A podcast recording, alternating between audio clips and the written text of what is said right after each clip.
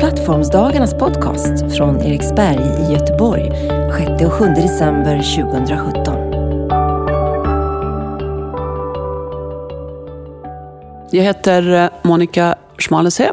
Jag är arkitekt och är partner på White Arkitekter. Och eh, i ytterligare några dagar, december månad ut, så är jag också VD och koncernchef för White. Vi har precis lyssnat på din eh, föreläsning här nere och då pratar du bland annat om framtidens stad. Vad är framtidens stad för dig? För mig så handlar det om att alla ska få plats. Det tror jag nästan är det som framtiden handlar om. Och jag ser ju att städerna blir mer och mer segregerade och eh, det är också stora problem som uppstår å ena sidan. Å andra sidan så är det en stor Eh, många flyttade städerna, en stor inflytt. Eh, och inte minst de större städerna. Stockholm är kanske den stad i Europa som växer allra snabbast. Så det är också en väldigt, väldigt stor utmaning. Men den utmaningen är också en stor möjlighet. Och utan den här inflyttningen eh, från andra länder och från andra kulturer och med olika förutsättningar så blir ju heller inte staden så levande som vi önskar. Så det är ju en stor tillgång som vi ska ta tillvara på. Du pratar om en koppling till, till hälsa. Vad menar du då? Eh, om vi säger att den amerikanska modellen är ju, och har varit under många år att man kör bil hit och dit och man rör sig inte på andra sätt. Man går inte, man cyklar inte, som ju har varit en stor del av hur vi har rört oss i vårt rörelsemönster bakåt i tiden. Eh, och i den här vardagsrörelsen, att kunna gå, att det är gångavstånd. Eh, det fanns ju en översiktsplan i Stockholm som sa att det skulle vara en gåstaden. Den var väldigt viktig. Det är ett sätt att beskriva varför det här är så viktigt att man ska ha gångavstånd. Men också att man kan cykla. Köpenhamn är ett bra exempel där man cyklar. Eh, och att man, rörelsemönstret handlade, handlar mer om att röra sig på olika sätt. Och därmed så tror jag i alla fall att då får man, ett, man får en bättre hälsa kort och gott och man uppmuntrar detta. Trots att hälsa ju handlar också om eh, skillnader mellan rika och fattiga. Och i, är man rik så har man råd att äta liksom, bra hälsosam mat till exempel. Eh, Men däremot är man inte det så ser man också att det blir en klassfråga om man äter sämre mat. Så det handlar naturligtvis om vad man stoppar i sig men också på det sätt som man rör på sig. Menar du att städerna idag rör sig ifrån detta? Nej, egentligen inte. Alltså det, speciellt storstäderna tycker jag rör sig inte mot det utifrån att för det första så bygger man ju numera ut allmänna kommunikationen i alla städer. Stockholm bygger ut sin tunnelbana. Här i Göteborg, där vi är nu, här bygger man också ut eh, förbindelsen, spårvagnarna och olika den här Västlänken till exempel som en annan förbindelse. Det betyder också att den allmänna kommunikationen, transportmedlen, blir ju allt viktigare. Och att man kommer välja bort förhoppningsvis bilen i framtiden. Att man sitter i sin enskilda bil och tycker att det är bättre att åka med allmänna transporter och sen kan man promenera liksom sista biten. Så det är ju ett sätt att röra sig och många springer till jobbet till exempel och cyklar till jobbet och sådär. Så, ja, nej, men jag tror nog att det är, att det är på det sättet. Men däremot ute i landet, om man tittar i medelstora städer där marknaden har på något sätt eh, sett till att man bygger stora externa shoppingcentrum för att man tror att det är på det sättet man rör sig och man måste också åka bil mellan de här olika butikerna för att det är så utspritt. Då kan man säga att det känns inte så jättebra. Vad skulle du säga är den svenska, eller en typisk svensk stads största problem? Låter så tråkigt, men eh, utmaning idag?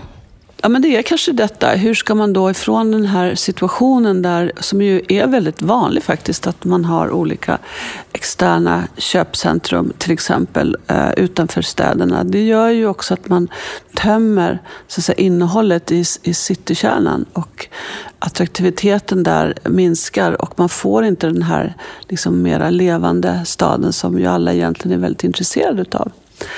Eh, så liksom Reclaim the City, som jag pratade om idag, det handlar om att återta stadens betydelse för det levande livet och inte se de här mindre städerna som liksom avfolkade, eh, utan att se att det finns en möjlighet. Och det över tid så tror jag faktiskt att det här kommer ske. Så vi vill in i kanske en brytpunkt. Så att jag hoppas och tror att den externa köphandeln, inte minst nu när vi kommer att handla mycket mer över nätet, så kommer vi kanske inte ha samma behov av de här stora, för det är ju egentligen lager vi åker till. Vi åker till stora lagerbutiker med en liten skyltyta framför. Så vi åker till lagerbutiken och det är därför det ser ut som det gör. Nu ska du eh, bli rådgivare åt eh, Londons borgmästare. Hur funkar ett sånt jobb? Ja, först har jag skrivit på, jag har blivit rådgivare och så har jag skrivit på ett kontrakt. Det var 65 sidor. Och det innebär att jag har lovat att jag ska vara där och få betalt för 20 dagar om året under fyra år. Och eh, på vilket sätt det här kommer ske, det vet inte jag riktigt. Man, eh, vi har haft en första workshop. Eh, då har man fått sätta sig i olika grupper där man tycker att man, som man är intresserad utav.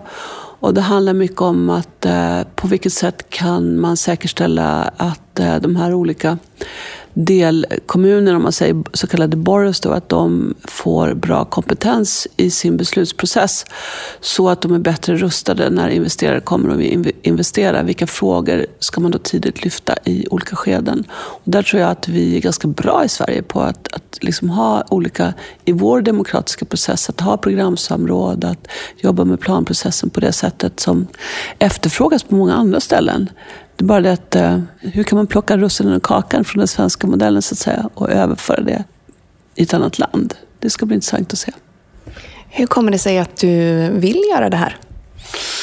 Jag tycker att eh, jag har haft den fantastiska förmånen att få arbeta som VD på eh, White som är ju, tycker jag, ett jättespännande företag. Eh, nu känner jag också att all den kunskap som jag har skaffat mig genom åren nu, hur kan jag bättre förvalta den än just att vara så att säga, högsta administrativa chef för ett stort företag.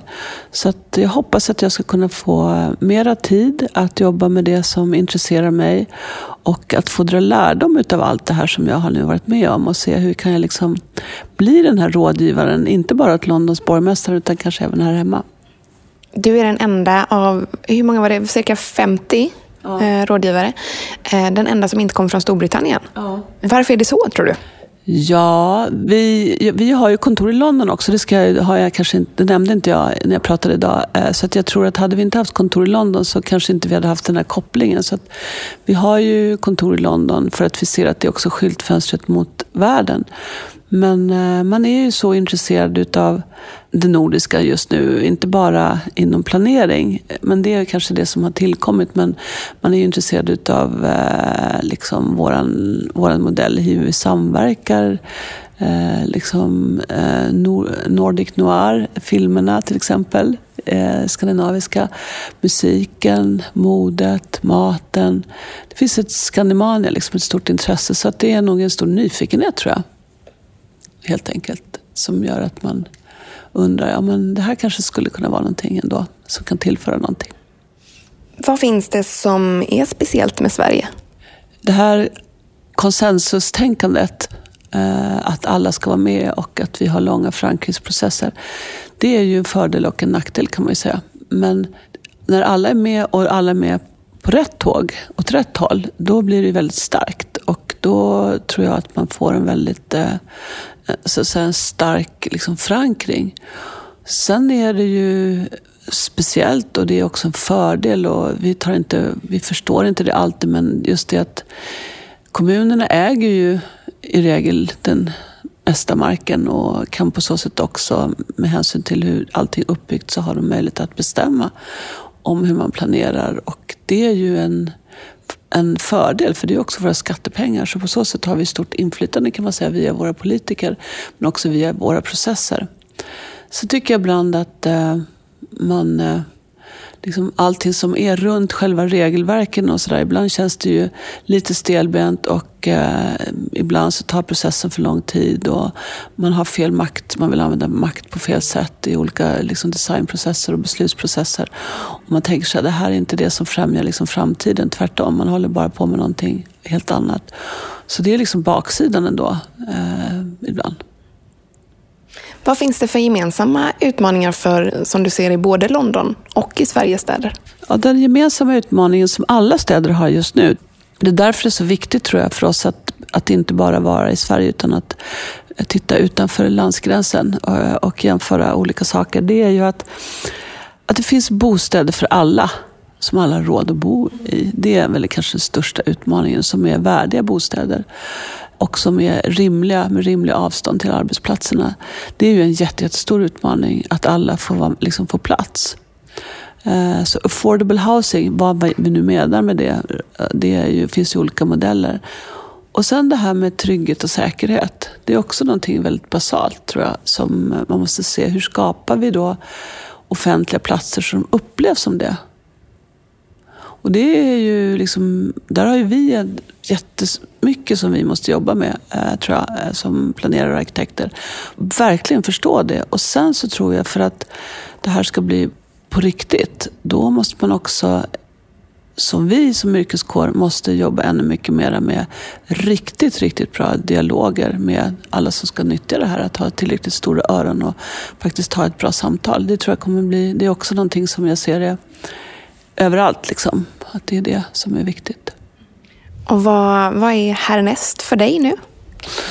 Ja, härnäst, eh, just idag så ska jag åka faktiskt till eh, Hamburg och då ska jag sitta med en jury som handlar om ett sånt här arkitekturpris. Det är jättekul tycker jag. Och sen så nästa vecka så ska jag precis just åka till London för att då berätta, jämföra de här engelska och svenska planeringssystemen. Så ska vi se liksom i en, en, liksom en tidslinje vad, hur vi tänker och på vilket sätt vi gör och vad som skulle kunna vara eventuellt gemensamt.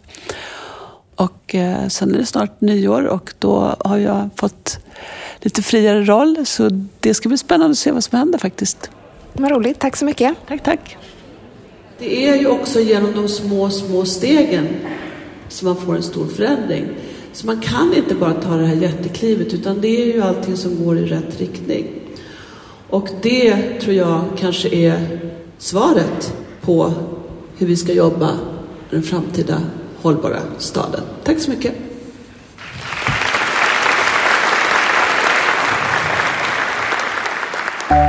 Du har lyssnat på Plattformsdagarnas podcast från Eriksberg i Göteborg 6 och 7 december 2017. Producerat av produktionsbolaget Munk.